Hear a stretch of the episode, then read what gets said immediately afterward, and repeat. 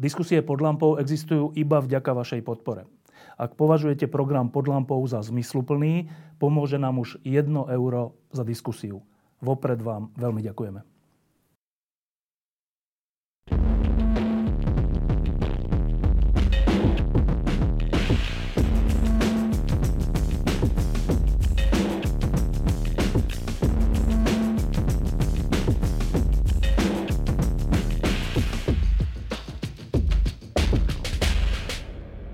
Na Slovensku sme posledné dni a týždne zažili takú emocionálnu vlnu, veľmi negatívnu a veľmi sa to podobalo už tomu obdobiu, ktoré nazývame mečiarizmus. Ten duch tých vystúpení a vôbec rozprávy v parlamente bol podobný. Týkalo sa to prijatia zmluvy, obranej zmluvy medzi Slovenskou republikou a Spojenými štátmi, ale týkalo sa to širšie aj toho, kam vlastne patríme.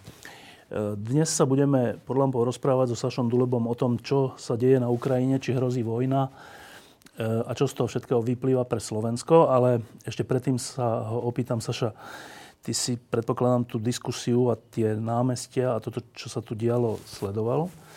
Ehm, tak povedz nám svoj elementárny pocit. No, tak e, ako keby som aj nechcel veriť vlastným očiam, že jednoducho po takomto čase, keď už sa zdalo, že máme jasno v tom, že čo chceme, ako chceme, aby Slovensko vyzeralo, že jednoducho lídry opozície, a nie tak tí ľudia možno, ktorí tam prišli a ktorí sa vyjadrali tých prieskumov verejnej mienky skôr, ako je mi smutno z tých lídrov opozície, pretože my medzi nimi vlastne nemáme štátnika. A máme dve témy, ktoré to ukázali jednoznačne. To je vakcinácia, čiže postavili sa proti vakcinácii, teraz sa postavili proste proti obrannej zmluve Spojenými štátmi americkými, hovoria tu o nejakej okupácii, proste šíria okolo toho nepravdivé informácie a zneužívajú frustráciu spoločnosti, ľudí, pretože už máme tretí rok, sme v, COVID, v covidovom období, ľudia už sú unavení, je inflácia takmer 8%, to vidno na cenách v obchodoch, ceny energii išli hore, čiže rastie všeobecná nespokojnosť a podľa mňa aj z tých 44% ľudí, ktorí sa vyjadrili v tom preskume Focus, od, že teda, keď sa vyjadrili, že Spojené štáty sú zodpovedné za eskaláciu napätia a na to, a podľa mňa tretina z nich to hovorila preto, ja chcem tomu veriť, že sú nespokojní s cenami, sú nespokojní povedzme s výkonom tejto vlády v niektorých veciach. A preto takto sa, čiže všetko, čo je proti vláde, všetko, čo je proti EÚ, všetko, čo je proti NATO, všetko, čo je proste proti Západu, je dobre pre túto opozíciu, ktorá vlastne kašle na verejný záujem a jednoducho usilujú o to, aby získali toho frustrovaného voliča. A na týchto dvoch témach to postavili a budú sa s tou témou bohužiaľ ďalej hrať. Keďže je to plánujú... nebezpečné? Áno, je to nebezpečné, pretože to je zmagorenie a zmanipulovanie proste verejnej mienky. Napriek tomu pevne verím, že tak ako udalosti námestia v roku 2018, ale aj mnohokrát predtým ukázali, že tá väčšina slovenskej verejnosti chce žiť v normálnej spoločnosti, kde platia pravidla, zákony rovnako pre všetkého, že máme nádej na nejakú spravodlivosť, súdnictvo, môžeme si tých lídrov svojich proste voliť a že to sú veci, ktoré sú dôležité a pre väčšinu našej spoločnosti chcem veriť, že je to tak.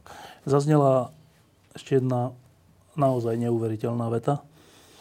E- tá zaznela z úst vysoko postaveného človeka, konkrétne z úst generálneho prokurátora, ktorý povedal a teda napísal, že okupačná zmluva z roku 68-69 um, s vtedajším komunistickým sovietským zväzom bola pre Slovensko výhodnejšia než táto zmluva z USA. Uh, to je neuveriteľné aj pre ľudí, ktorí sú už na hocičo zvyknutí. No, ja by som radšej komentoval Ukrajinu, akože aj vyjadril sa k, k tomu, a, lebo toto na to ani nemám ako nejaký komentár. Je to taký, taký nonsens. Akože tá zmluva predsa bola nanútená Sloven, teda Československu po okupácii. Brežnevom, no. Mali sme tu reálnu okupáciu, bolo tu pol milióna vojakov spriateľených no. armád Varšavskej zmluvy. Tu ľudia nejakí proste boli zastrelení zomreli. No a potom bola nanútená tá zmluva. a porovnávať ako túto dohodu, o ktorej máme proste debatu, jedná sa o nej od roku 2017, aj predchádzajúce vlády a tí istí lídry teraz akože majú úplne iný názor. To je také, ja neviem, jak to nazvať, ale také nejaké šialenstvo.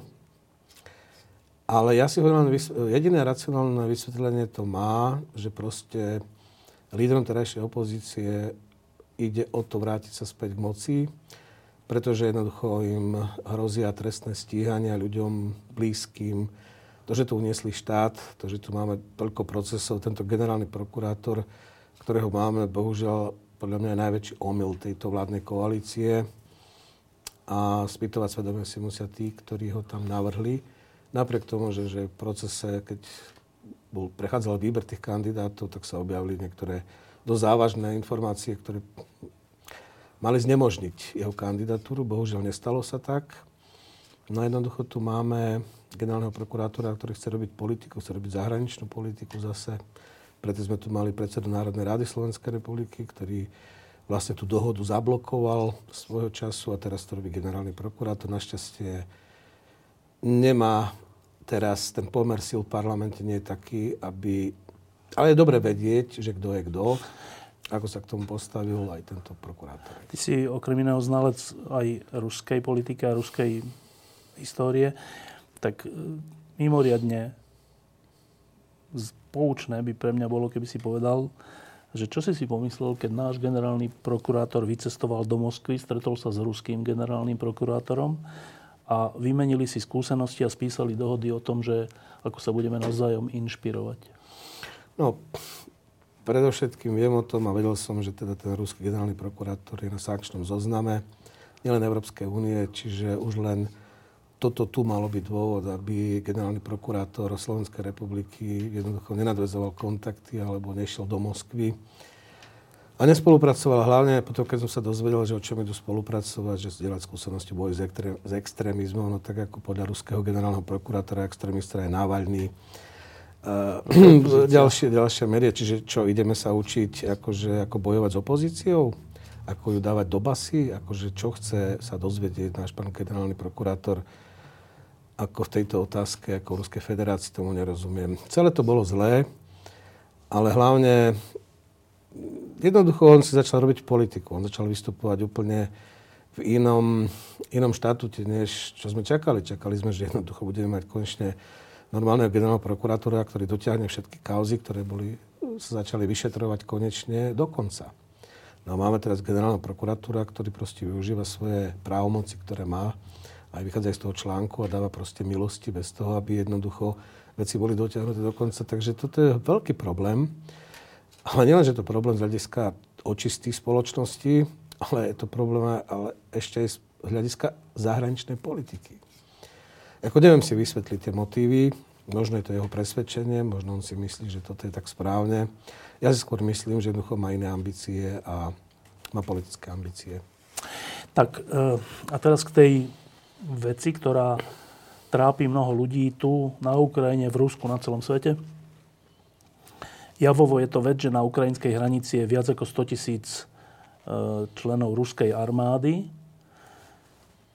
pod týmto javom je ešte všeličo iné. Tak najprv k tomu javu, aby sme tomu rozumeli. E, keď sa tu hovorí o tom, že Spojené štáty alebo Západ alebo NATO e, je zodpovedné za náraz napätia, tak pokiaľ ma oči neklamali, tak najprv prvý ťah bol ten, že v posledných mesiacoch, že Rusi zhromaždili veľké množstvo svojich vojakov na, na hranici Ukrajiny. Je to tak? No áno. Prečo ho tam zhromaždili? Pokúsim sa dať svoju... Ako, môžem sa miliť, ale vlastne ako to vnímam ja. Lebo... A ja si myslím, že prvotnou príčinou prečo, lebo toto je druhá eskalácia. My sme mali už takúto podobnú na jar minulého roku, tiež tam bolo cez 100 tisíc ruských vojakov a teraz máme druhé kolečko. Ako súvis medzi tými dvoma kolečkami si myslím je jednoznačný a treba pochopiť, prečo došlo k prvej a potom sme pochopili, že prečo teraz máme tú druhú. E, môj názor je taký, že jednoducho Rusi, Rusi na konci roku 2020 pochopili, že sa im nedarí cez e, rokovania v rámci normandského formátu, čiže Nemecko, Francúzsko, Ukrajina, Rusko, riešenie krízy e, na Donbase, presadiť svoju verziu riešenia. Vtedy sa stala taká bezprecedentná vec, ktorú už dneska si málo kto pamätá, že minister zahraničnej veci Lavrov zverejnil korešpondenciu s francúzským, nemeckým ministrom zahraničnej veci, čo sa nerobí, k téme uh, rokovania v rámci normandského formátu. Čiže, uh, zverejne, čiže Rusi si, to zverejnenie tej korešpondencie podľa mňa hovorí o tom, že Rusi si tedy rezignovali na to, že diplomatickou cestou budú schopní presadiť svoj záujem, ktorý tam majú. A ja som presvedčený, že to je prvotný záujem celého tohoto, čo sme svedkami teraz aj tej druhej vlny, hoci teraz sa bavíme že o európskej bezpečnosti.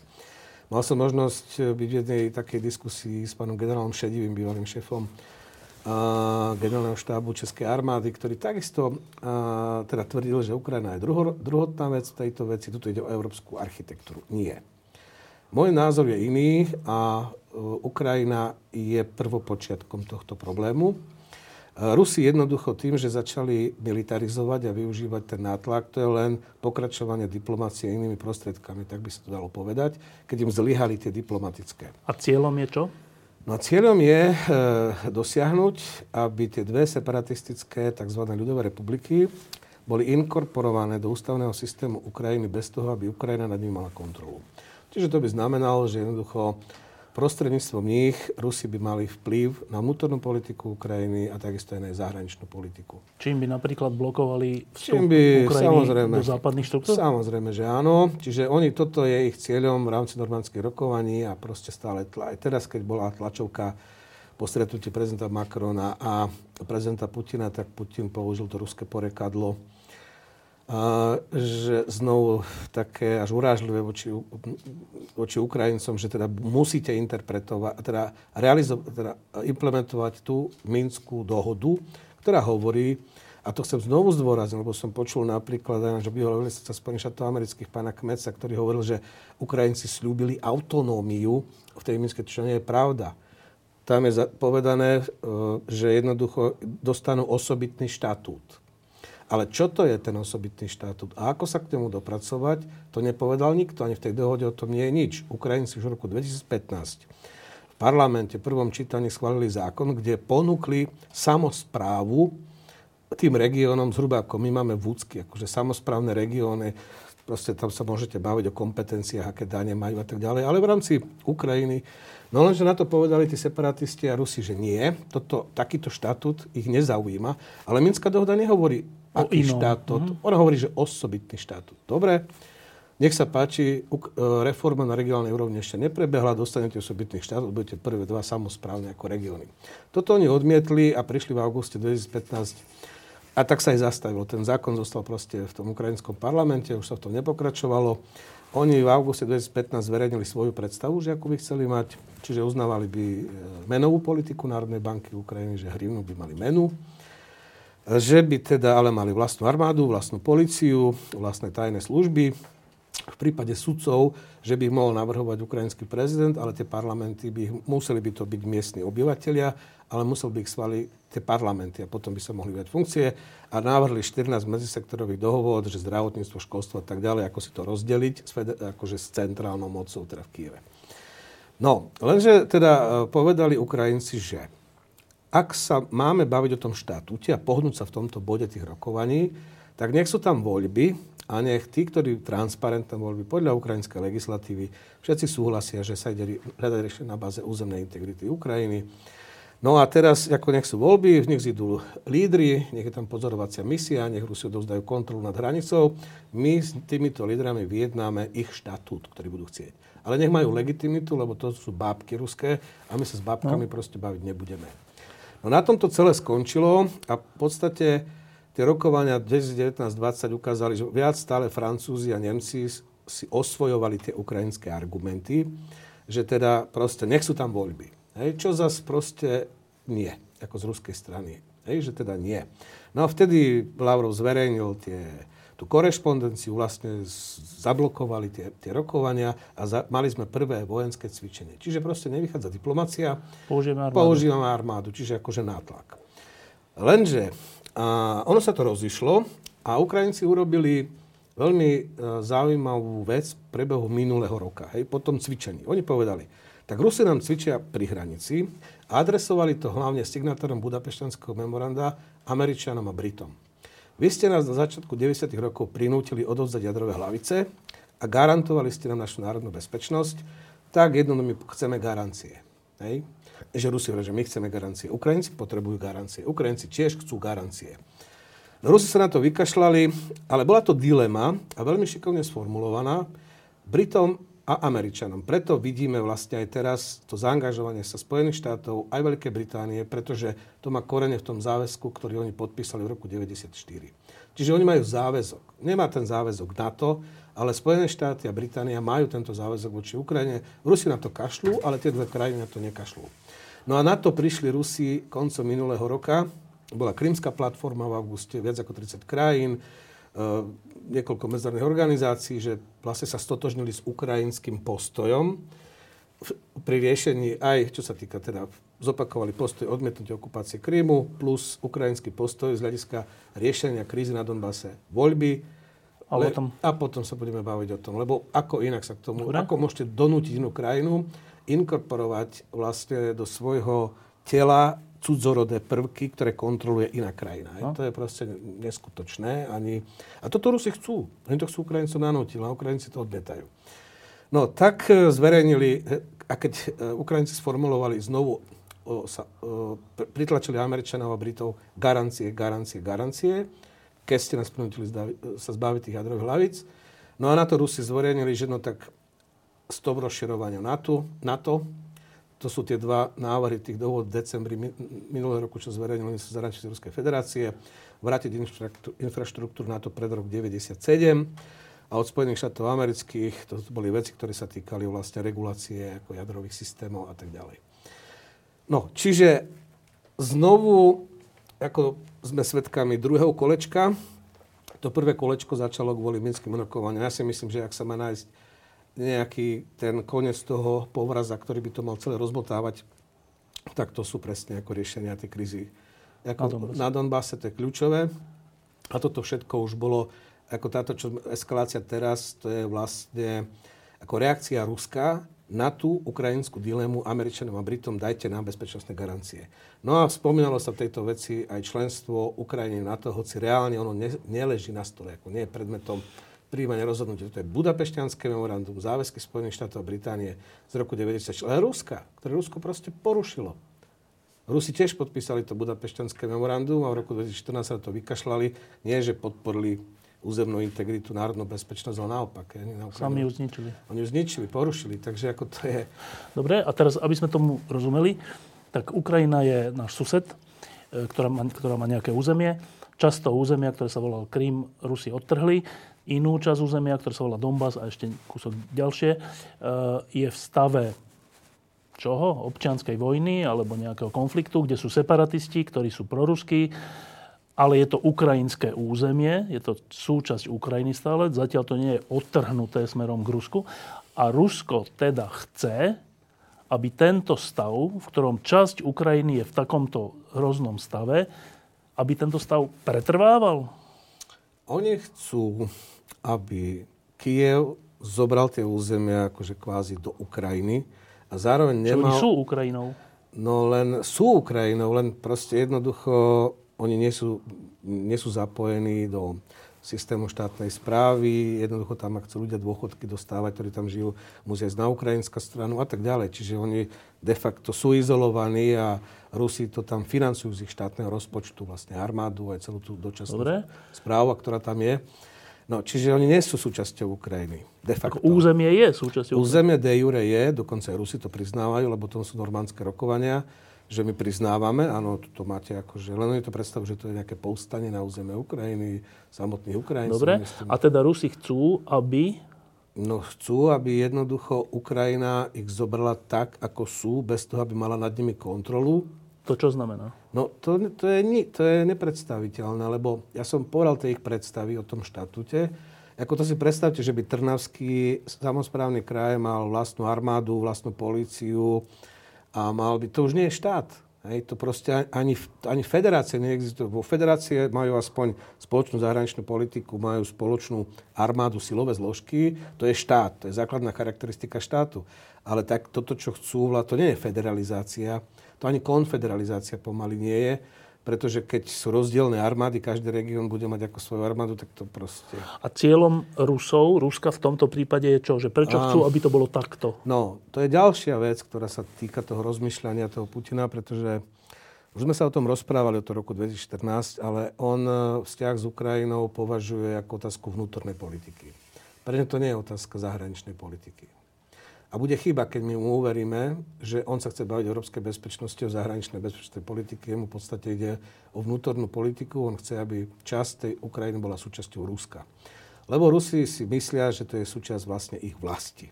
Hej? To je ten ruský svet.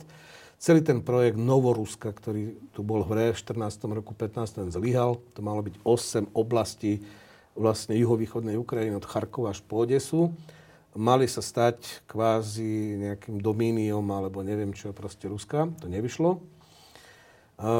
No a oni chcú, aby ten projekt bol dokončený. Potom je tu iná vec.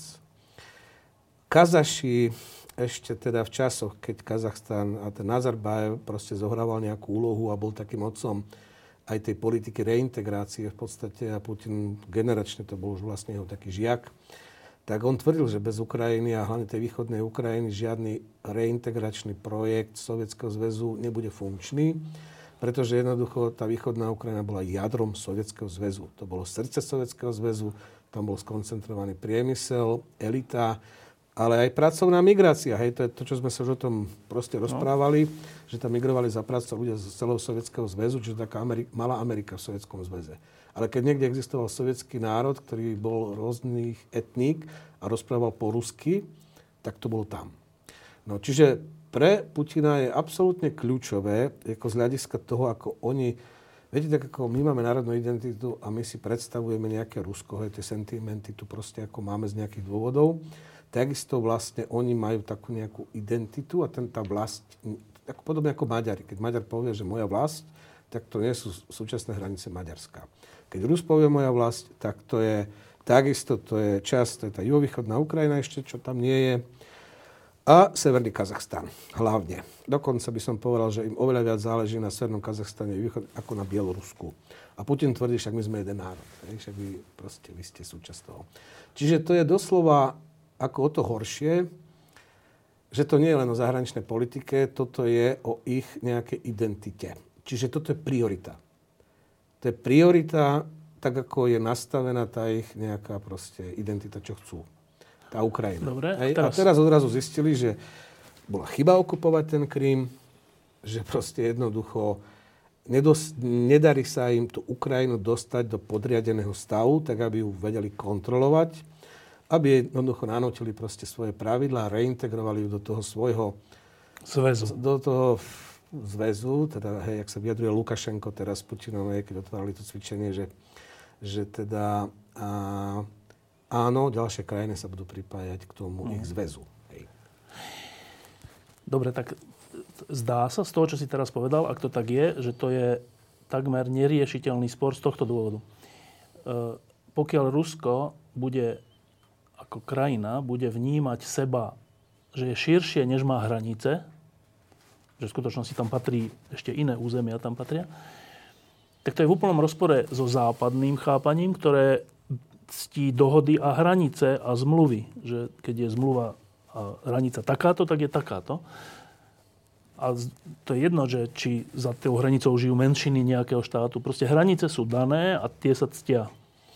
A teraz tieto dva princípy, jedný, my milujeme našu vlast, ktorá je širšia ako hranice, a druhá, my milujeme pravidlá a tie sa musia dodržiavať, sa môžu vôbec niekde stretnúť?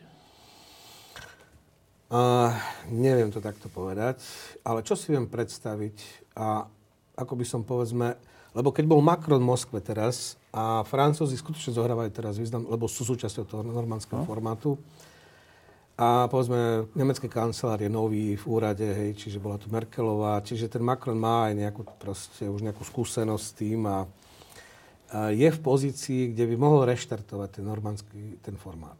Ale čo treba urobiť je si urobiť cestovné mapy ku každému bodu. Lebo teraz je tam 13 bodov v tých minských dohodách, úplne je to izolované a nie je jasné, že keď ja urobím niečo, ty urobíš niečo.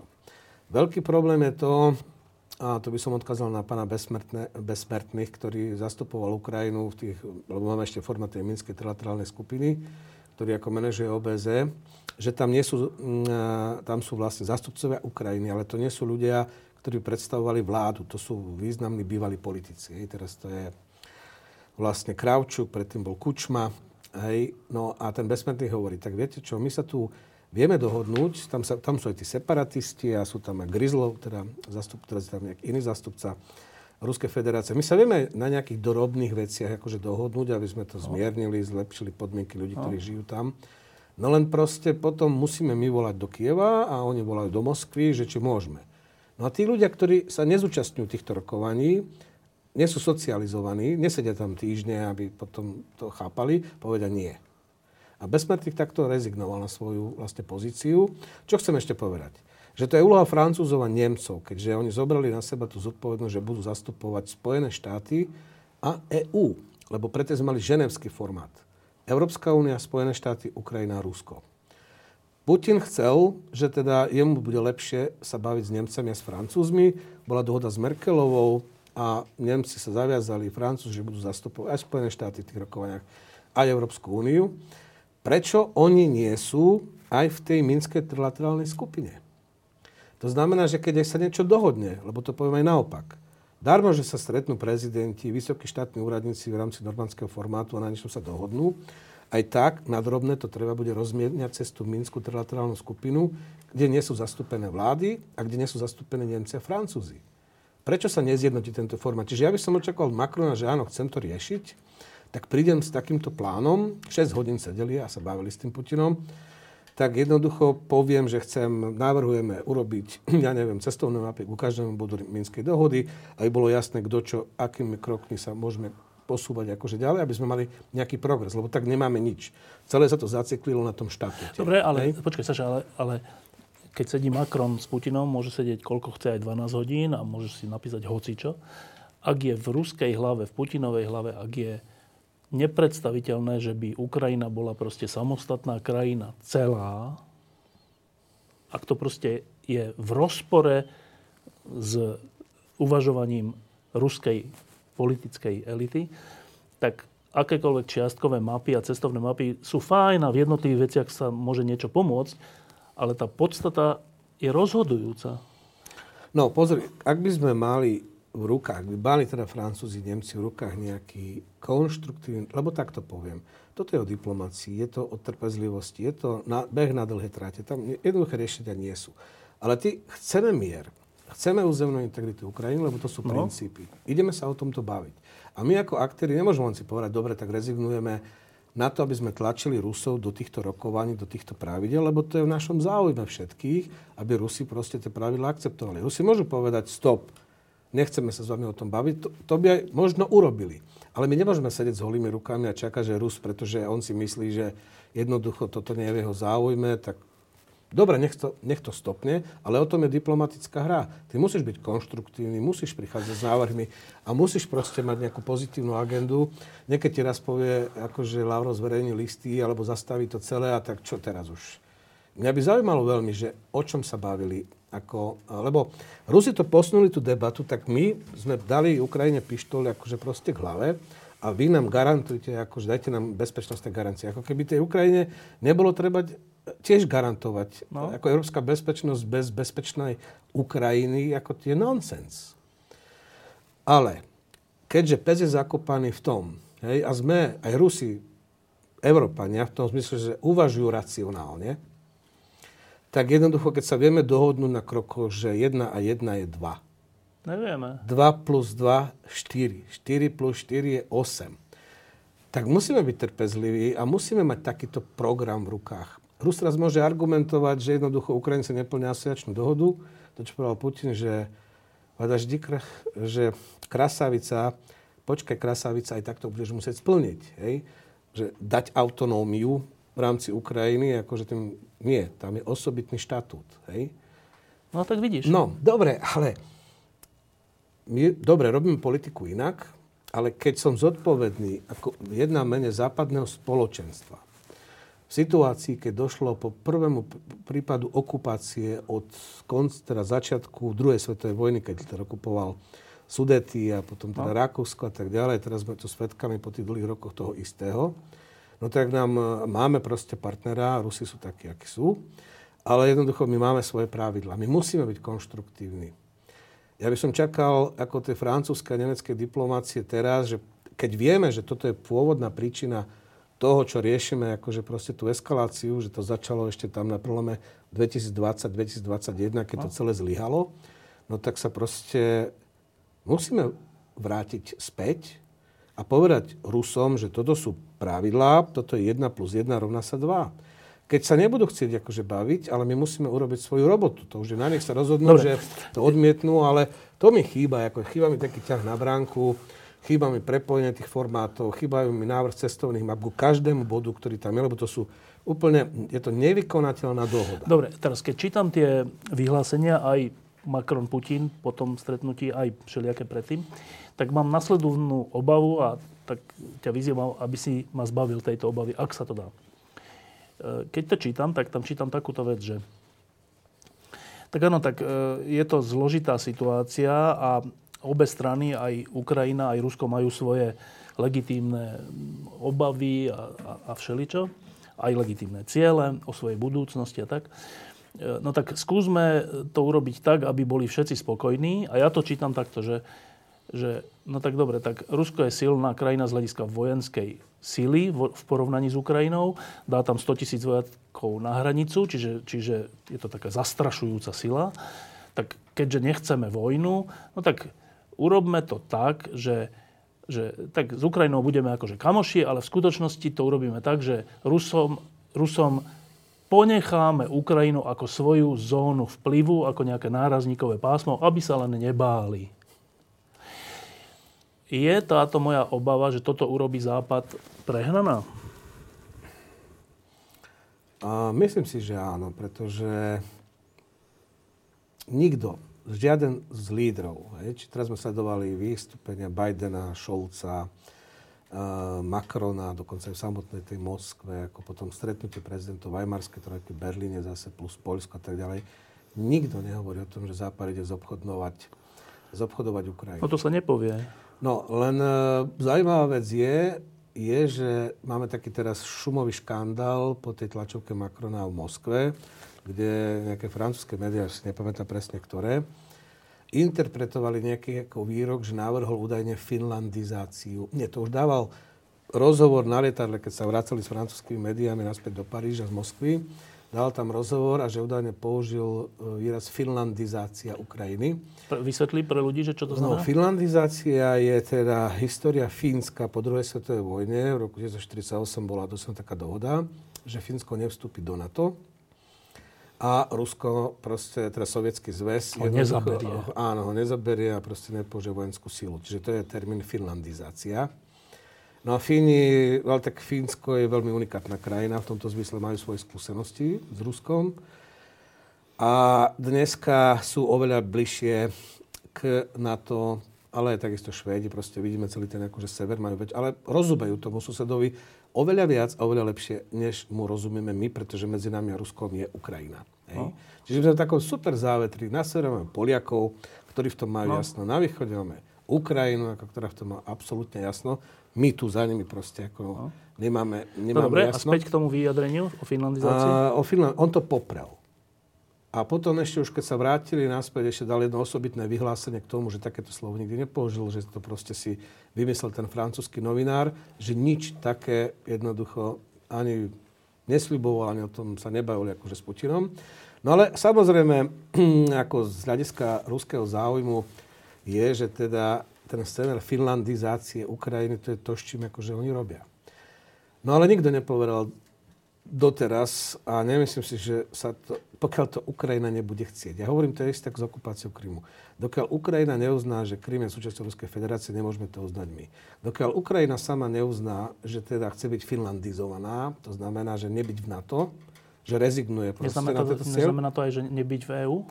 Nie. Nie, toto hovoríme o bezpečnostných veciach. To, Hej, to by im nevadilo? Uh, viete, toto je zaujímavá vec, ale Ukrajina má asociačnú dohodu, Ukrajina ju implementuje.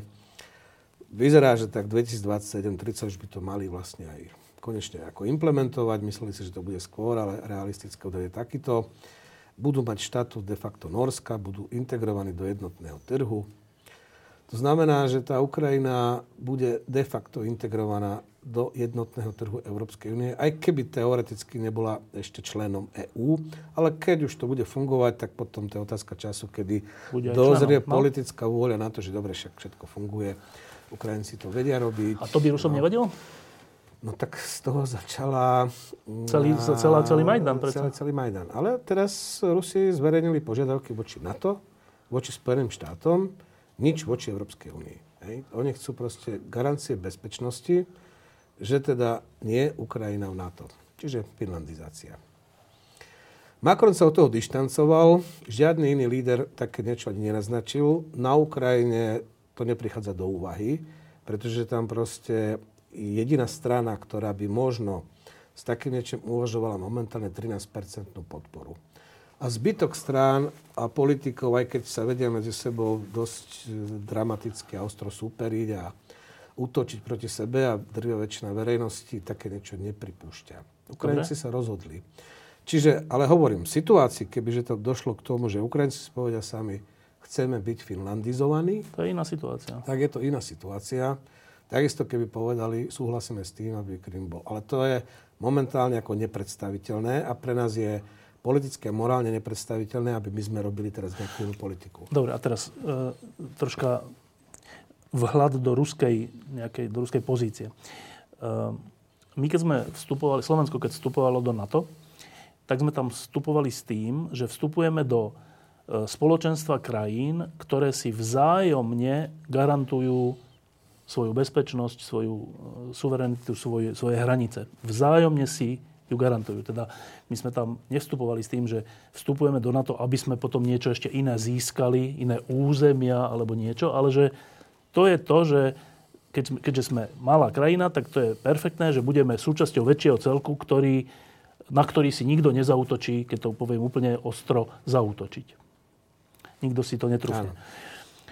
A teraz, keď Ukrajina chce to isté, že teda mať vstup do NATO neznamená mať veľa zbraní alebo mať veľa, neviem čo, mať jadrové zbranie na svojom území. Vstup do NATO znamená, že tá krajina jej bezpečnosť je garantovaná aj inými krajinami než ňou, ňou samou. Ano. A keďže na to je najsilnejšie na svete, tak je to veľmi silná garancia. Ano. A teraz ten vhľad do ruskej, ruskej pozície. Uh, Rusi opakovane hovoria, že, že keby bola Ukrajina v NATO, to je koniec sveta, to by oni sa cítili ako životne ohrození. Čím to je? Ukrajina hovorí, že my nechceme zautočiť na Rusko, my chceme, aby Rusko na nás nezautočilo a preto chceme byť v NATO. Prečo tento úplne opačný, úplne, že to je že úplne naopak? Že... No, pretože to je imperialistické rozmýšľanie, to je predstava o tom, že Rusi majú nárok rozhodovať vlastne o tom bývalom východnom bloku, lebo v tej požiadavke voči NATO je, že vráťme sa pred rok 97. No. no a prvé rozširovanie NATO to bolo Česko, Maďarsko, Polsko 99. Hej. No ale to je zaujímavá vec, že mali sme tento precedens a on sa vtedy vyriešil, lebo tiež vtedy hovorili... Ten, nie, Slovensko nemá byť na to. Ich hlavný argument bol, že no, tak, tak sa im to podarilo tedy za Mečiara, ale našťastie sa to no? u nás v tom 10. roku zmenilo, tak sme proste to stihli ešte, no? potom s tou druhou vlnou. Oni nemali problém s prvou a s druhou vlnou, on bol vyriešený. On bol vyriešený tak, že Rusi boli spokojní s rozšírením NATO, v roku 99 a potom v roku Lebo? 2004. Lebo primákov. Ja som ho už viackrát v tých našich rozhovoroch sa na odvolával. To bol geniálny politik, ale rozumný, európskeho formátu. Presadzoval záujmy diplomatickou cestou, bol veľmi šikovný. A on vyriešil ruské obavy vtedy. A keď máme nájsť teraz odpoveď na toto riešenie no. ukrajinského členstva, tak to niečo podobné môže byť. Asi to isté úplne nie, ale... Čím to vyriešil? No čím to vyriešil? Adaptáciou zmluvy o konvenčných silách. Lebo to je ten argument, že my sme proti tomu, aby sa vojenská infraštruktúra približovala k našim hraniciám a teraz im vadí hlavne východné krídlo NATO. Hej? Čiže vrátiť sa pred rok 97. Prímakov, eh, ale paradoxné je, že Rus, Putin z tej zmluvy vystúpil v roku 2007. Hej? Ale Primakov to vyriešil vďaka tejto zmluve. Tá zmluva bola podpísaná hneď po, po Parížskej charte. A znamenalo čo, že, že v, v tých nových členských krajinách nebudú nejaké ťažké zbranie alebo niečo v tomto zmysle? Áno, boli, zniž, takto, že boli znižené národné stropy pre to, koľko môžeme tankov, diel vojenských prostriedkov a počtu ľudí v zbraní.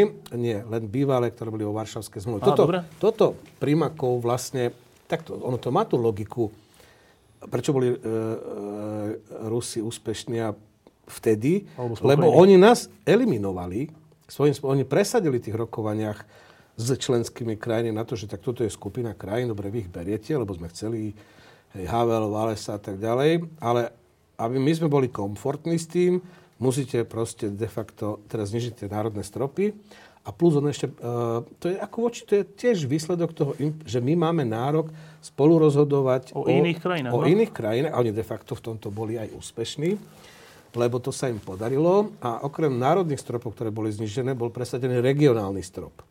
Čiže my sme teraz vlastne museli koordinovať. Ja, sme, ja neviem, Poliaci, keby chceli odrazu nejak vyzbrojiť, no tak by narazili na strop a pýtali by od nás, Slováci by odzbrojite a my proste vyzbrojíme. Ale hlavne Primako, čo chcel, aby tie stropy národné aj ten regionálny boli tak nízke, že tam nebolo možné akože umiestniť povedzme jednotky iných krajín.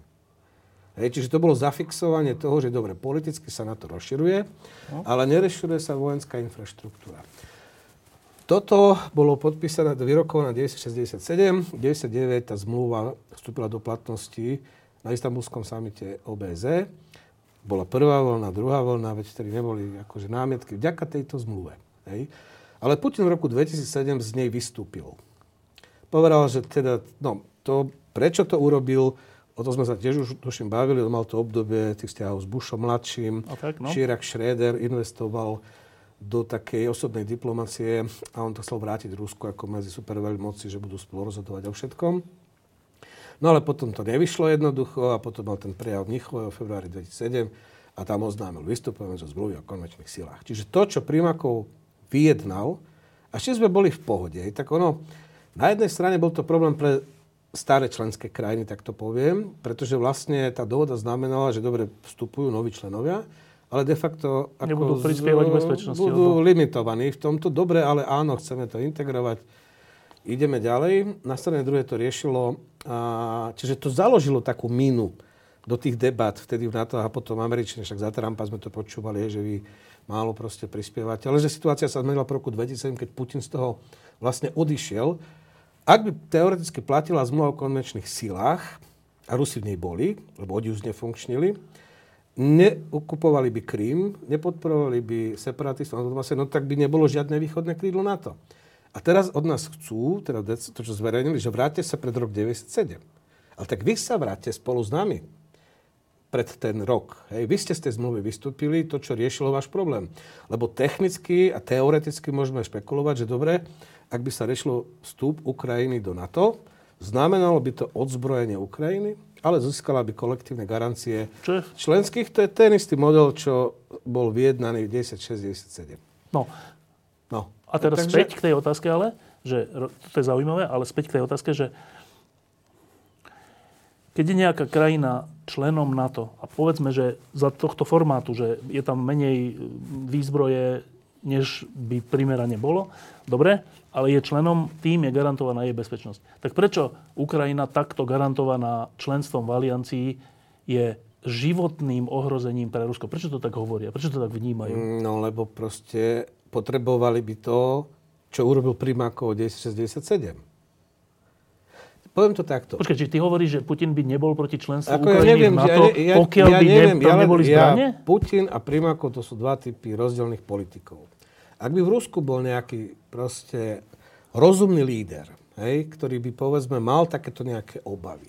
A dokonca veď cez tú Primakovovú dohodu vlastne tam čiastočne bol akceptovaný ten moment, že tí Rusi vlastne spolu rozhoduje o nás, že nerozhodujeme sami len o sebe a nie je to len o našom vzťahu akože z NATO, ale teda tie bývalé varšavské zmluvy, boli tam obmedzenia. No. Akceptovali. My sme ich akceptovali, však my sme takí leniví, však budeme musieť zbrojiť, ako ešte budeme, no. nás menej peniazy, budeme mať bezpečnosť. No a títo starí povedali, no dobre, tak ako fajn, ako bude to no. lepšie. Lebo prečo? Lebo tá bývalá východná Európa proste horela. Vojna v Juhoslávii 90. roky, keď si zoberieš. E, občanské vojny Sovietský zväz. 93 občanská vojna v Rusku, síce krátka, potom Jelcin, no. výnimočný stav. My sme sa delili s Čechmi. Ako je. To no. bolo proste celé rozbité. No a vtedy tí západní lídry, oni vlastne rozmýšľali, že čo s tým postsovietským zväzom vlastne robiť. Priestorom, no. Priestorom a jediné, čo ich napadlo, je zopakovať to, čo urobili v 80 rok- rokoch s fašistami na juhu Európy. Bo Grécko, Španielsko, Portugalsko. Portugalsko, to boli ešte 70. roky, to boli vojenské chunty a proste no. diktátory a neviem čo všetko. No a teraz to pomohlo. 80. roky vstup týchto troch krajín do európskych spoločenstiev, kohezná politika, ktorú tu máme. Spolupráca a tak ďalej? Spolupráca a odrazu sa zdalo, proste to pomohlo a z tých krajín sú to normálne, demokratické, no. stabilné, akože proste krajiny, že toto použijeme voči tomu posovetskému priestoru. A vtedy Clinton vlastne prvýkrát povedal, že otázka už nestojí, že či rozširovať NATO, ale kedy. Lebo bolo jasné, že Rusi nie sú ten partner, ktorý by mohol konštruktívne stabilizovať ten postsovietský, ten post ten východný blok, ten priestor, ktorý zostal ako po ňom. Lebo do roku 93, veď Havel, Gens, Valesa behali po hlavných mestách z týchto Spojené štáty, Francúzsko a kričali, my chceme naspäť, to je proste vízia, my chceme zmeniť, chceme byť súčasťou západnej rodiny. No ale vtedy to boli prvé roky, ale prvýkrát až v januári 94, až keď už v samotnom Rusku došlo k tej občianskej no. vojne, a vtedy Clinton povedal, že už nebudeme čakať, že proste všetky tie nádeje, ktoré oni mali, že Rusi budú normálni. Postupne vlastne sa budú tiež nejak integrovať no. do štruktúr európskych a tak ďalej. Že proste to budeme spolu. Veď Kozirev, minister zahraničných vecí, on, to bola jeho doktrina Kozireva, že do EU, do NATO spolu s našimi tými bývalými vazalmi. Hej, že to... bude aj Rusko. Áno, áno. No len potom proste Prišla tá vojna nešťastná roku 93 a tam sa to zlomilo, oni zmenili ústavu, Rusko sa začalo meniť. Vtedy bolo jasné, že Rusko pôjde nejakou inou cestou a nebude to...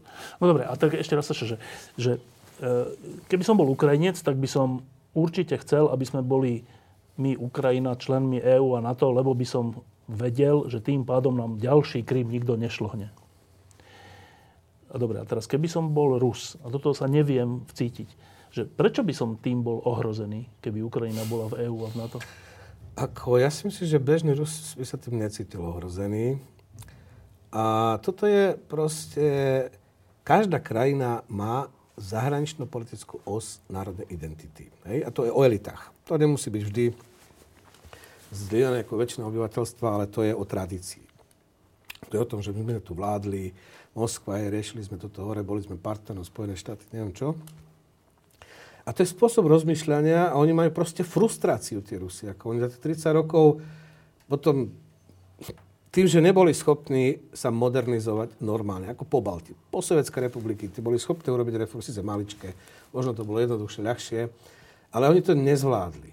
Ako, hej. Čiže oni majú tam štátny kapitalizmus, majú tam proste diktátora, No a ten diktátor jednoducho sa vidí, ako keby mal tú kapacitu, čo mal kedysi Sovietský zväz a že môže robiť vlastne to isté. Preto ten západ s tým Ruskom vždy, aj toto, tie primakové rokovania, aj ten výsledok, aj prvého rozčarovania hovorí, že treba byť trpezlivý. A dá sa to v podstate, keď je trošku rozumnejší prístup z ruskej strany, dajú sa nájsť rozumné riešenia na všetky obavy, ktoré vlastne existujú. No len e, to je otázka to, ako rozmýšľa Putin. Hej? To je jeho agenda. Však on sám povedal v tom dokumentárnom filme Krím návrat domov, keď štátna televízia Ruska to zverejnila rok na výročie okupácie. Sedeli sme celú noc, diskutovali, či to urobiť alebo nie a nad ránom ja som sa rozhodol, že áno. A že aj väčšina tých jeho spolupracovníkov ho odhovala, že to je blbosť. Nerobme to. Ale on sa rozhodol, že proste on vode do História. učebníc uh, ruských, on vrátil akože Krím. Krím, akože, hej. No, čiže toto je skutočne potom o tej osobnosti toho politika. Treba si uvedomiť, že on je od roku 2000 de facto prezidentom aj s tými 4 rokmi, čo sa vystredali s tým, s tým uh, Medvedevom. Čiže ono vlastne, to je objektívny proces, keď takíto lídry sa stretávajú stále s menším, menším počtom ľudí a s ľuďmi, ktorým hovoria, čo chcú počuť, lebo tak sú nastavené mocenské štruktúry, hej, pravidlá. Takže vlastne to, že on urobí znovu iracionálne rozhodnutia, ako to riziko rastie. A sa zväčšuje. Čím dlhšie bude pri moci, čím bude vlastne izolovanejší a čím menej bude, veď on hovoril, ja som, on sa bavil so svojimi najbližšími spolupracovníkmi, ktorí ho odhovárali, nerobme to. A tak povedal hrdo v tom, ja som sa rozhodol nad ránom, že ideme do toho. Čiže on je taký ten geroj, on je proste... Čiže ty tvrdíš, že... A... Počkaj, že ty tvrdíš, tak trocha, že e, obavy Ruska z rozširovania NATO nie sú obavy Ruska, ale zo pár lídrov, dokonca možno jedného. V rozpore s tým je ale to, že keď občas pozerám e, ruskú televíziu, tú, tú, tú Russia Today, alebo nejakú inú, tak okrem toho, že tam to je neuveriteľný návrat pre 89 to pozerať, ale tam počúvam všelijakých politologov a všelijakých ľudí ruských, e, taký veľmi známy bol Karaganov, neviem, či ešte no, pôsobí, ale ďalší a ďalší, ktorí hovoria to isté ako Putin. Hej. Že nie je to len on. A, či, no, ale či to, to nie je len on. Ja nehovorím, ja nehovorím, že to je len on. Ja hovorím, že toto riziko, ktoré sa týka jeho rozhodovania, raz iracionálne rozhodnutie urobil, sám o tom podal svedectvo a môže urobiť znovu. Hej? Čiže to neviem vylúčiť, pretože to vládnutie svojím spôsobom ho izoluje a svojím spôsobom bude... Je to objektívne, to nie, že by bol neschopný, ale to keď človek, nie, keď máš takú zodpovednosť, že celý ten systém je zodpovedný za, je si, na, tebe? na tebe a ty príjmaš zásadné rozhodnutia, no tak to musí... Dobre, ale počkaj. Sa, sa, no ale áno, je tam proste už celá kabarila okolo toho, politológovia, novinári, novinári štátna propaganda, média, však ten systém je vystavaný a on proste točí ten narratív. Čiže toto je že ľudia Súčasť si to toho, čiže ľudia nemajú moc nejakú alternatívu, ako dostať sa k nejakým iným akože informáciám. No, takže ako, to nehovorí len Putin samozrejme, je to ruská pozícia, no ale v konečnom dôsledku je to na Rusoch sa rozhodovať, že čo chcú alebo, alebo nechcú. My chceme, aby boli dobrým susedom, aby dodržiavali dohody, rešpektovali proste pravidlá, mali sme s nimi dohody. Toto musí byť naša politika, ale je na nich sa rozhodovať. Ak sa rozhodnú tak, že ich nebudú, že budú proste, chcú pokračovať vo vojne, no tak sa na to musíme proste pripraviť. Máme to východné krídlo NATO. NATO ukázalo, že proste je funkčné, pretože po okupácii Krymu boli to Poliaci a Pobalti, ktorí využili článok 4 zmluvy Severoatlantickej, ktorá hovorí, že každá členská krajina, keď cíti obavy svojej národnej bezpečnosti, má právo iniciovať rozhodovanie NATO a NATO kolektívne príjme opatrenia, aby pomohla tej krajine. Čiže NATO, tým, že vzniklo východné krídlo NATO na podnet Poliakov a e, pobaltských republik, to je odpoveď vlastne na to kolektív. Ona funguje. Ona ukázala, že je funkčná, vzniklo na východné krídlo NATO. No a Rusi hovoria teraz, vráťte sa pred rok 1997, čo je taký trošku akože nonsens. Hej? Ako keby za tých 20 rokov sa nič nebolo stalo a oni nič neurobili. No. Takže ako no. k tomu rozhodovaniu, len chcem povedať toľko, že ako znovu, rastie počet mladých ľudí do 35 rokov, ktorí chcú zmenu režimu v Rusku. Stále je to menšina, je to zhruba 40% ale rastie to. Nevidia tam perspektívu, pretože tam korupcia, pretože jednoducho štát má kontrolu akože nad všetkým, nad celým životom. Tak keď chceš mať dobrú kariéru, tak proste musíš počúvať. Hej? Po tých potlačených protestov Navalného. Každému, kto tam bol, sú nafotení, nafilmovaní, tí protestujúci zaklopkali, policajti, dostali výstrahu. Ešte raz pôjdete na sekciovaný meeting, dvojnásobné porušenie, pôjdete do basy. Zaklopkali ideologickí inšpektori zo základných škôl stanovili takéto niečo po tých protestoch. Ak vaše dieťa má vadné názory a kritizuje prezidenta, systém alebo niečo, tak potom za vami prídu vás dajú do zoznamu, že proste zle vychováte deti a ste už na zozname podozrivých ľudí, ktorí majú vadné názory. Hej. No, čiže toto napätie tam je, to, čo sme tu mali za normalizácie, keď sa proste kontrolovalo všetko, čo sa kontrolovať akože dalo. No a tiež u nás sa zdalo, že to je na väčšie, na väčšie veky, ale to, že rastie počet tých mladých Rusov do 35 rokov, je podľa mňa dobrá správa. Ľud chcú žiť inak. A to sú nespokojní, ktorí chcú zmenu režimu. Čiže to je otázka času, lebo tento režim, on je neudržateľný z hľadiska nejakých ukazovateľov rozvoja ekonomického, ako slobody, lebo oni sú Európania, oni nie sú, nie sú Ázíci, ktorí a sú komfortní v hierarchických režimoch. Hej, v Ázii to proste trošku inak nastavené, ale oni chcú, posielajú deti do západných škôl, oni proste chodia do tej Európy, im sa Európa veľmi páči.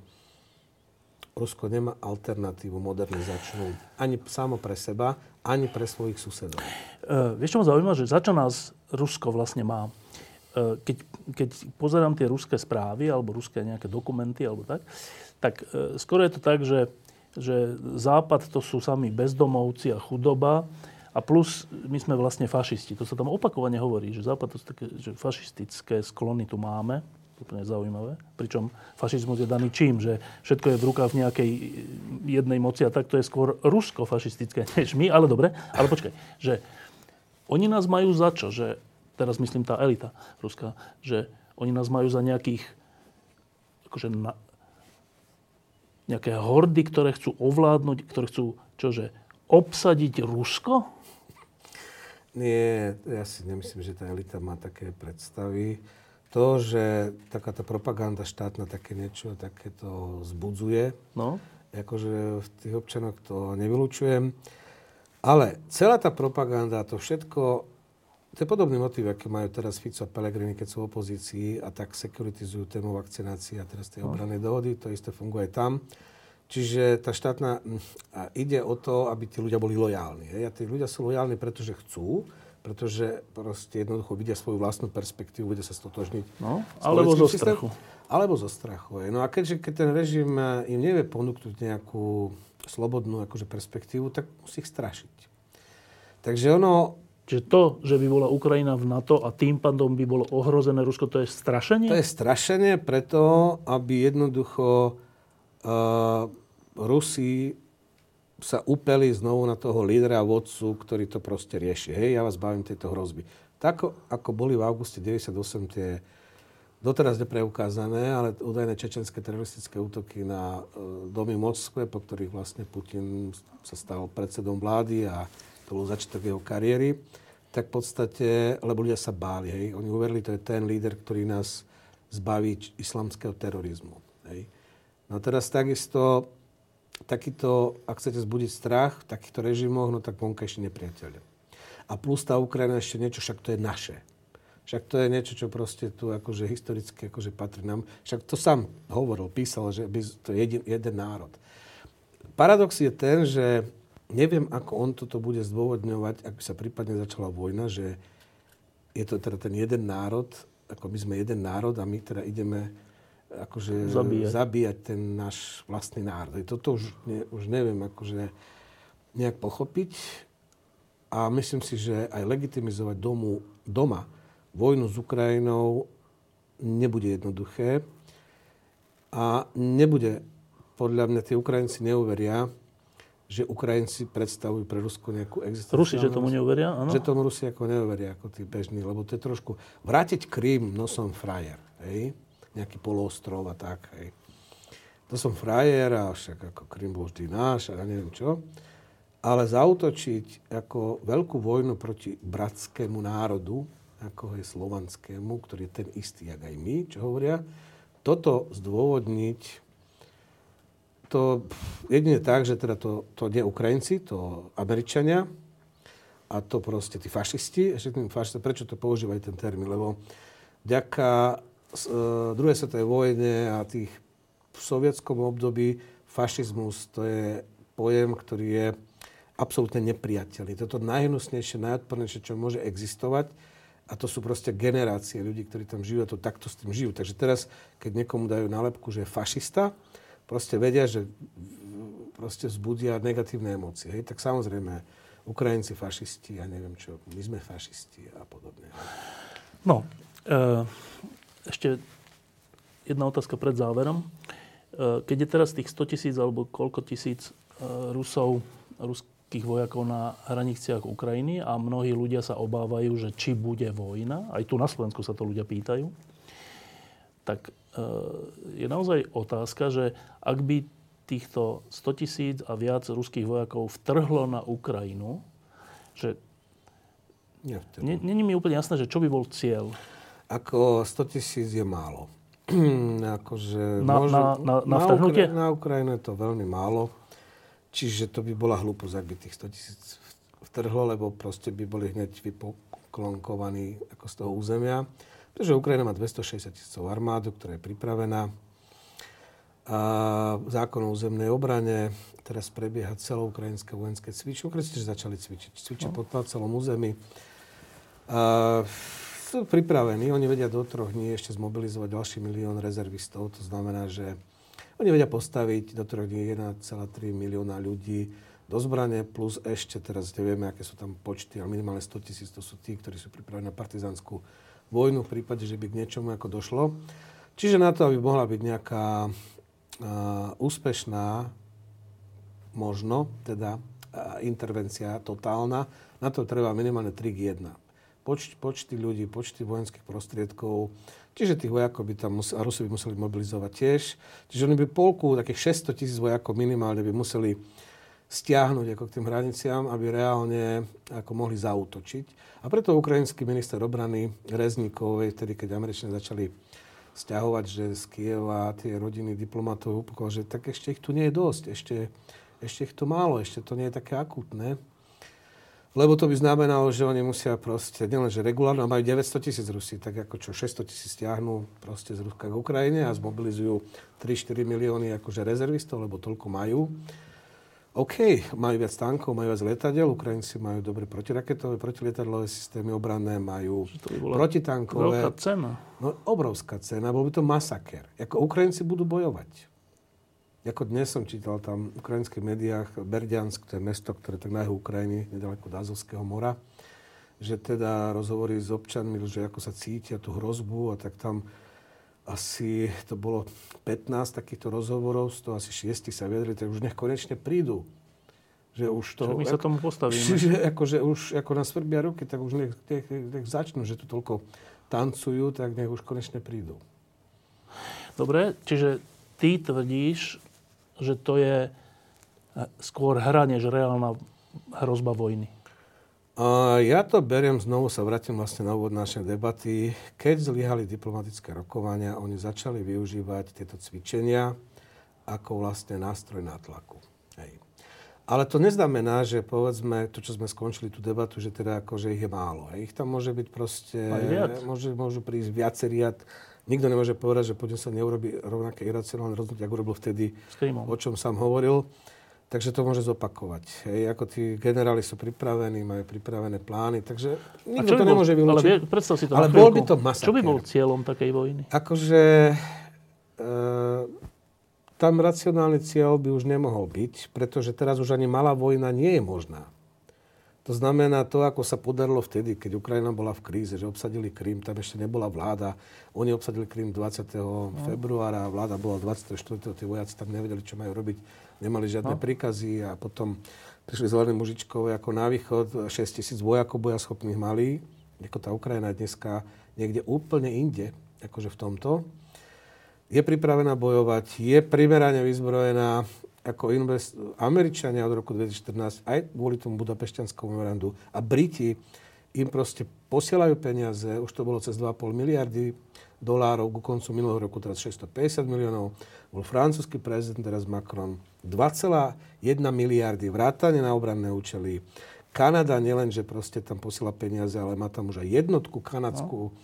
Čiže Rusi musia vedieť, že keď sa pustia do takéhoto niečoho, že jednoducho tí Ukrajinci budú bojovať a za to naozaj zaplatia akože veľkú cenu.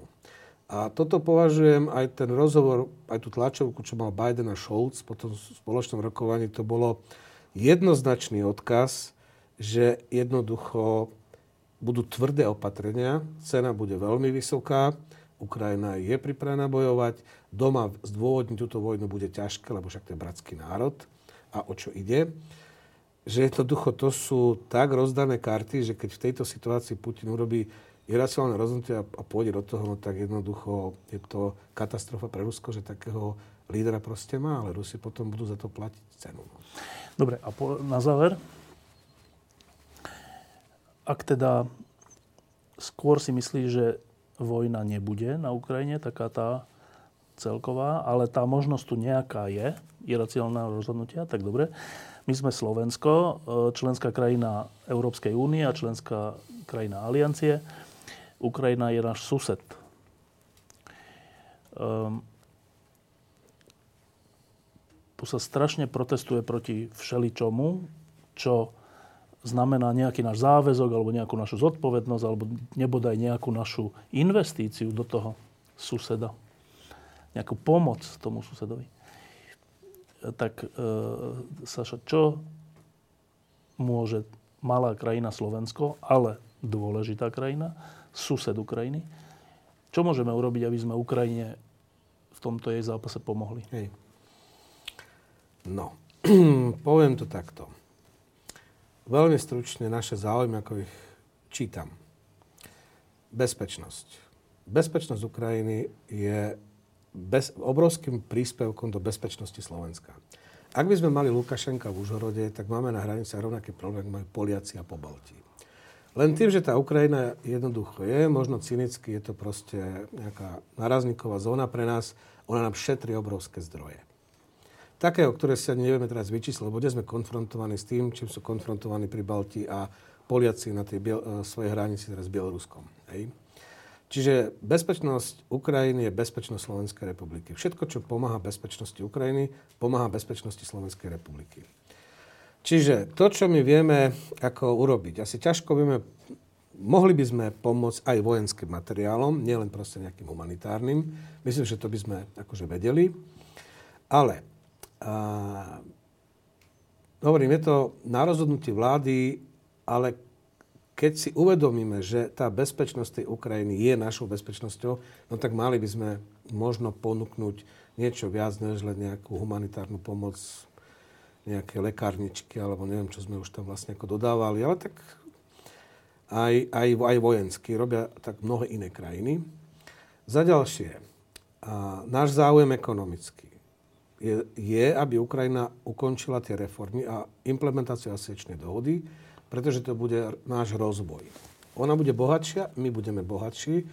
To je posledná krajina susedná, ktorú máme, ktorá keď prejde tými reformami zbohatne, ona bude zdrojom nášho bohatstva. My to už vidíme aj teraz, ako máme tu plno ľudí aj z Ukrajiny, ktorí pracujú. Je to prirodzený proces. My potrebujeme držať sociálne systémy, dôchodkové systémy, zdravotníctvo. zdravotníctvo a tak ďalej. A toto je úplne, oni sa vedia integrovať, lebo jednoducho sú ako my, ako mentálne a podobne, čiže žiadny problém.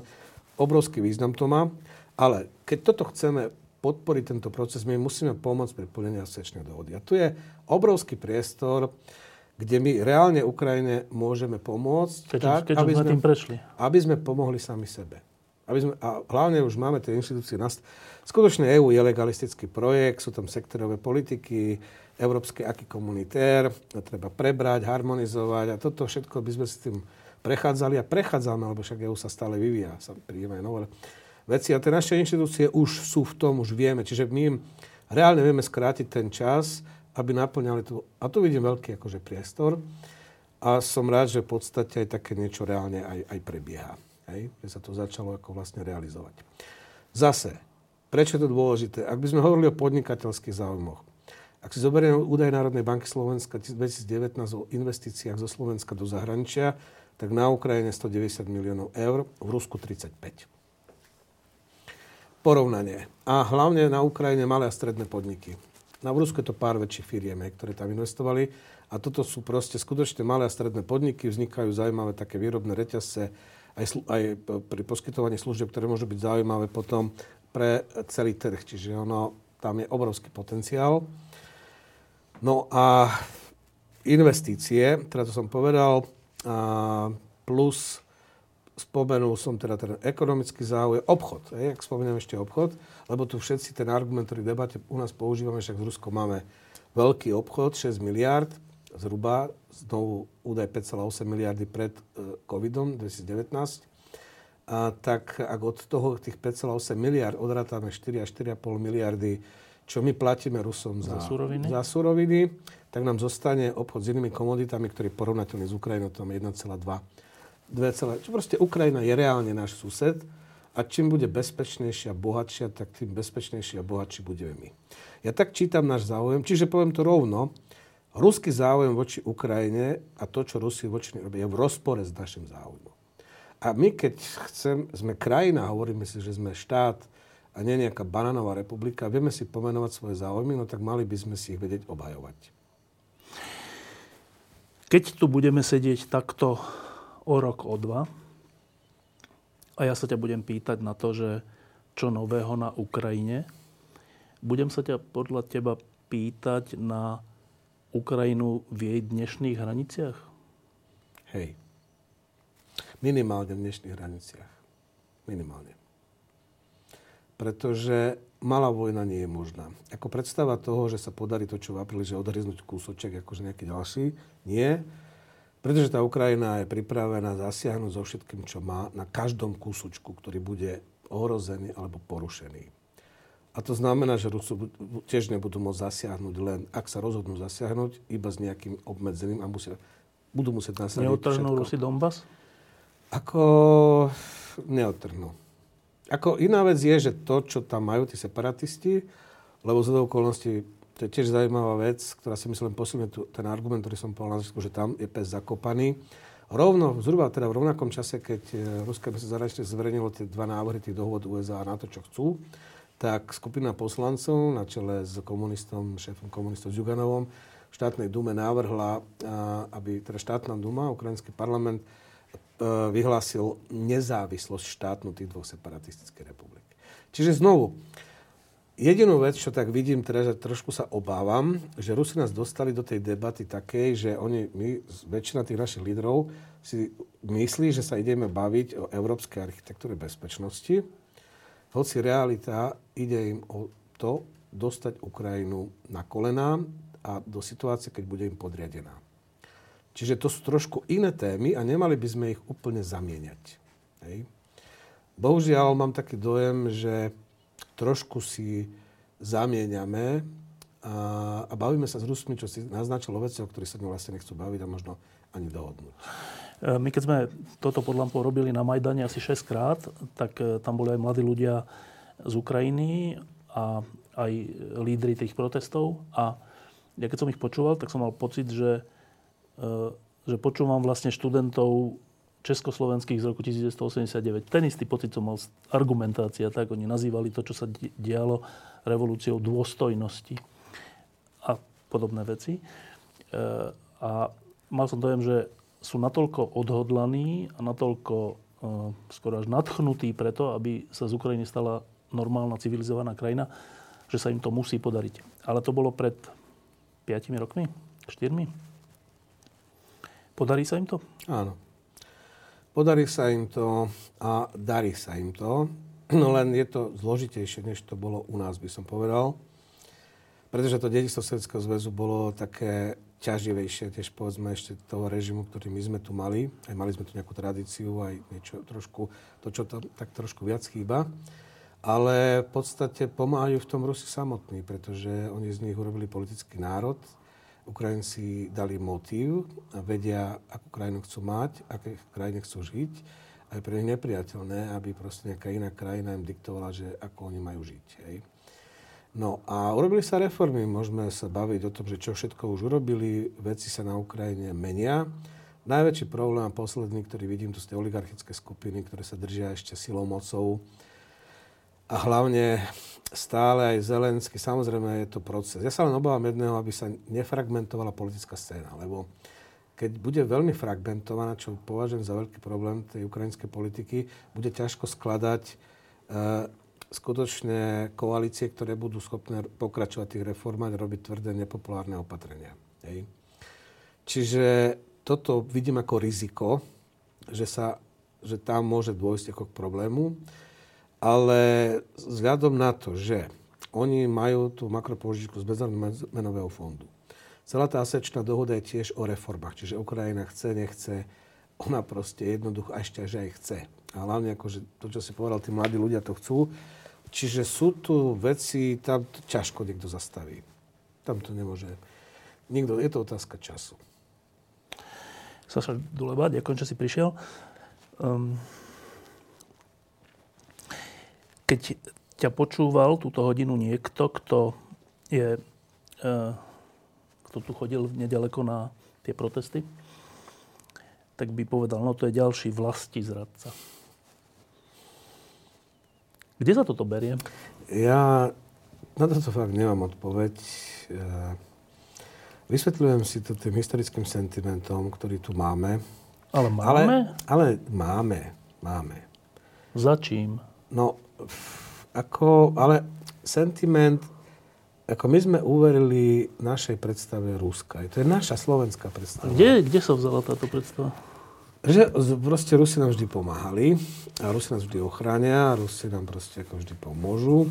Hej, taký sentiment vlastne je. A však sme tu 40 rokov žili s tým, že boli práve že no, našimi tyranmi, Ale nie? tak počínať štúrom, štúrovcami, hej. To minimálne ako... neplatí, že vždy. No, ja neho, akože každý národ má nejakú tú zahraničnú politickú os, my, oni. Poliaci hľadali spojencov proti Rusom a Nemcom a našli ich u Francúzov, Britov a Američanov. Hej, to je polská zahraničná politika, ale oni sú na to mentálne nastavení. My sme hľadali spojencov proti Budapešti, Viedni, potom Prahe a našli sme ich v Berlíne a Moskve. A celý ten taký náš narratív, takmer 200 ročia o tom, že čo sme a aké máme záujmy, počínajú tej štúrovej knihy Slovanstva a svet budúcnosti, že čím viac Ruska, túto tak tým lepšie pre našu národnú slobodu, pretože to nám pomôže vybalancovať vplyv no. Rakúšanov, Maďarov a neviem čo všetko. Toto niekde sa proste tak prenáša. A ja som tiež tomu nechcel veriť. Ja som to v 90. rokoch hovoril, že toto bude problém. Vtedy tiež mi mnohí hovorili, že to, vtedy, keď nás nezobrali do tej prvej rozširovania. Ale, eh, ale poviem, my to máme nejak podvedome. Poviem taký príklad. 2007 E, návšteva nášho bývalého prezidenta, pána Gašparoviča v Moskve, e, tiež tlačovka s Putinom po rokovaniach. A úplne na záver, ako náš bývalý prezident povedal, že mali by sme sa usilovať o vytvorenie zväzkov medzi slovanskými štátmi cez hranicu NATO a Európskej únie. Slovanskými štátmi? Áno, slovanskými štátmi. No Putin, a tak, tak to aj Ukrajina, to aj Polsko, to sú tí naši najväčší susedia slovanskí. Hej. Ale my, keď hovoríme slovanský, my vidíme Rusko. Hej. To je presne znovu ten prípad, keď som čítal toho ruského historika Kostomarova, ktorý popisuje scénu. V 70. rokoch prišla delegácia národovcov našich a českých, prijali ca- ruský cár. A oni ho presvedčali, že treba vybudovať slovanský štát a na, na základe ideí slovanskej vzájomnosti. Oni odišli, on potom napísal e, rakúskému E, tomuto imperátorovi, lebo bola nejaká rodina, no. že prosím ťa, boli tu tvoji poddaní a chceli odo mňa, aby som... Ja, vysvetlil, povedz mi ty, že čo to je slovo, ako slovanská idea. My sme si to vymysleli. Je to súčasť našej národnej identity. Je to naše, proste, ale my tam vidíme Rusko, my tam už nevidíme Ukrajinu, nevidíme tam Polsko, Polsko proste nevidíme ako Čechov, lebo čak z Čech by sme to vymýšľali v tej polovici 19. storočia na, s výnimkou Havlička. Ja, teda. Ale jednoducho, je to taká úsme, úsmevný príbeh, ale ten veľa hovorí, že v roku 2007, ja, to bolo jasné, že ten Putin, tak ako ten ruský cár vtedy nerozumel, že čo od neho chceme, tak takisto aj ten Putin nerozumel, čo vlastne chcel povedať náš pán prezident. Otázka znie, prečo to povedal? Skade to má? Kde sa to objavilo? A ja tu hovorím, že tuto, spýtajte sa tu taxikárov, akože proste v Bratislave, zoberte si 5 taxíkov, a spýtajte sa piati taxikárov, kto je zodpovedný za eskaláciu na rusko-ukrajinskej hranici, tak možno treba povedať, že to Američania. No skade sa to zobralo? Ale to je jedna vec, ako to, že tu sa dáva o školstve, o tom, že my tu vôbec sme...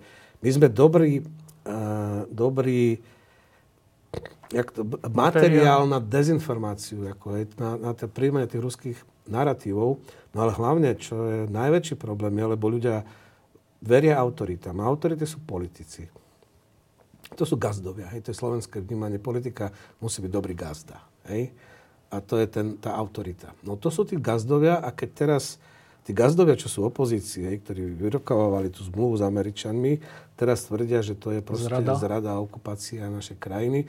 No ľudia tomu veria. Ale hlavne Hovorím znovu, treba zohľadniť všetky tie preskumy verejnej mienky o vakcinácii a práve o tejto téme. Možno prídu nejaké ďalšie témy. Im to je jedno, aká téma. Pretože im ide o ich záujmy tu doma. Oni chcú proste mobilizovať frustrovaného voliča za každú cenu dostať sa späť k moci. To ich zaujíma. Toto je smutné. To je smutné, lebo to znamená, že my nie sme ešte dozreli štát. My nemáme v opozícii štátnikov. Štátnikov, ktorí povedali, je vo verejnom záujme, aby bola väčšina občanov zaočkovaná, hoci sme v opozícii. Štátnikov, ktorí povedali, tak to je kľúčová dohoda, ktorú potrebujeme s Spojenými štátmi americkými, pretože my nie sme schopní nemáme kapacity na to, ani do toho nedávame peniaze, aby sme boli schopní akože brániť sa v prípade nejakého väčšieho konfliktu. Potrebujeme mať infraštruktúru, väzby, napojenia a podobne. Hej. Čiže oni na to kašľú. Im ide o vnútropolitické záujmy a verejný záujem ich proste nezaujíma.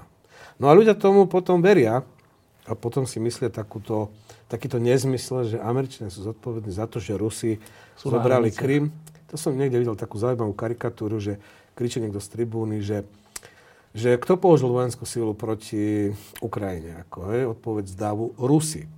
Kto okupoval Krím? Uh, Rusi. Kto je zodpovedný za eskaláciu napätia? Američania. Ale to je slovenské. Ďakujem pekne. Ďakujem za pozvanie. Diskusie pod lampou existujú iba vďaka vašej podpore. Ak považujete program pod lampou za zmysluplný, pomôže nám už 1 euro za diskusiu. Vopred vám